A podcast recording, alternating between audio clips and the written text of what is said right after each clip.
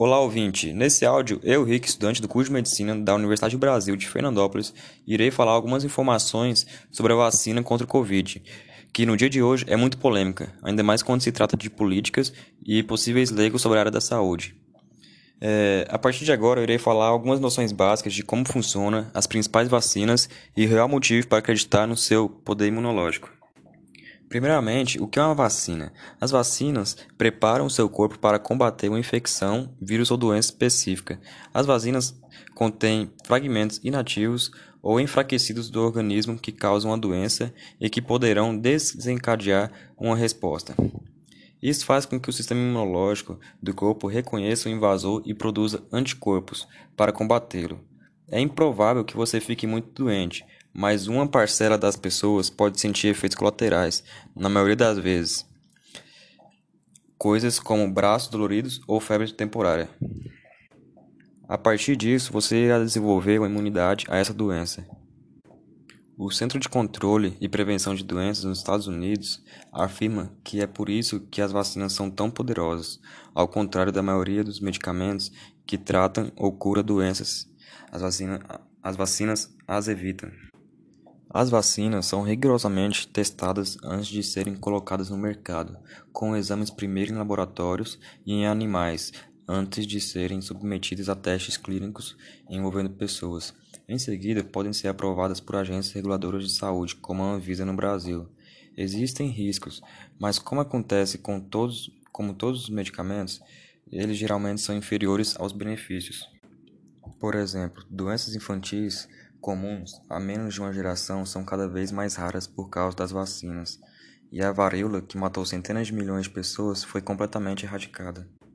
Especialistas alertaram que pode levar meses ou possivelmente anos para vacinar um número suficiente da população global contra a Covid-19 para se chegar a um ponto em que possamos voltar ao normal. Então, por que não vacilar logo, não é verdade? E como são feitas essas vacinas?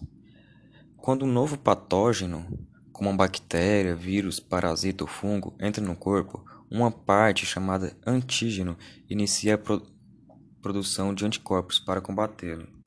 As vacinas tradicionais introduzindo uma parte enfraquecida ou inativa do antígeno em uma pessoa antes que ela receba o patógeno.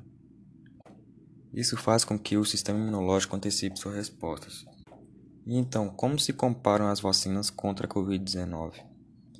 As vacinas da Pfizer BioNTech e Moderna são de RNA mensageiro e usa parte do código genético do vírus.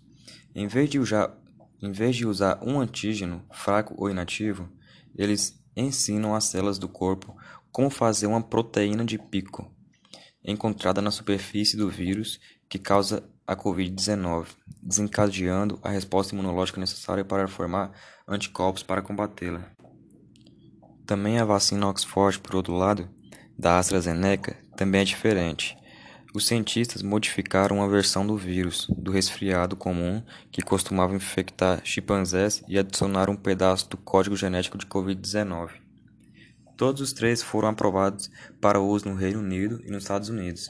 México, Chile e Costa Rica já começaram a administrar a vacina Pfizer enquanto o governo brasileiro deu luz verde para a vacina Oxford e Coronavac da chinesa Sinovac.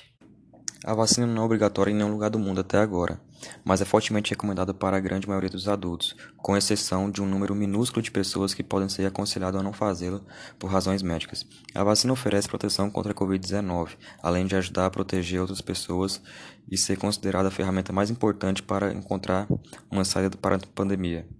A OMS estima que entre 65% e 70% das pessoas, pelo menos, precisarão estar imunes antes que a transmissão seja interrompida, o que significa que é necessário encorajar muitas pessoas a tomar a vacina. Algumas pessoas expressaram preocupações sobre a velocidade com que as vacinas Covid foram criadas.